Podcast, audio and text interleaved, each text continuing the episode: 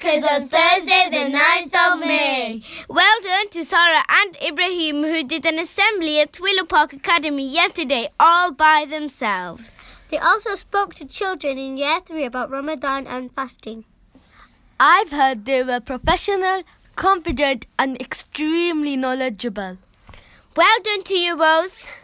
We have football and gymnastics after school today, so please stay behind after school if that's you.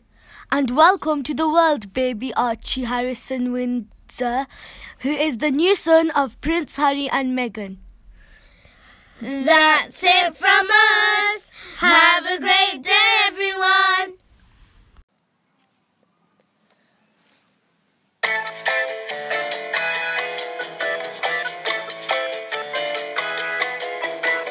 Well done, you, for keep on returning.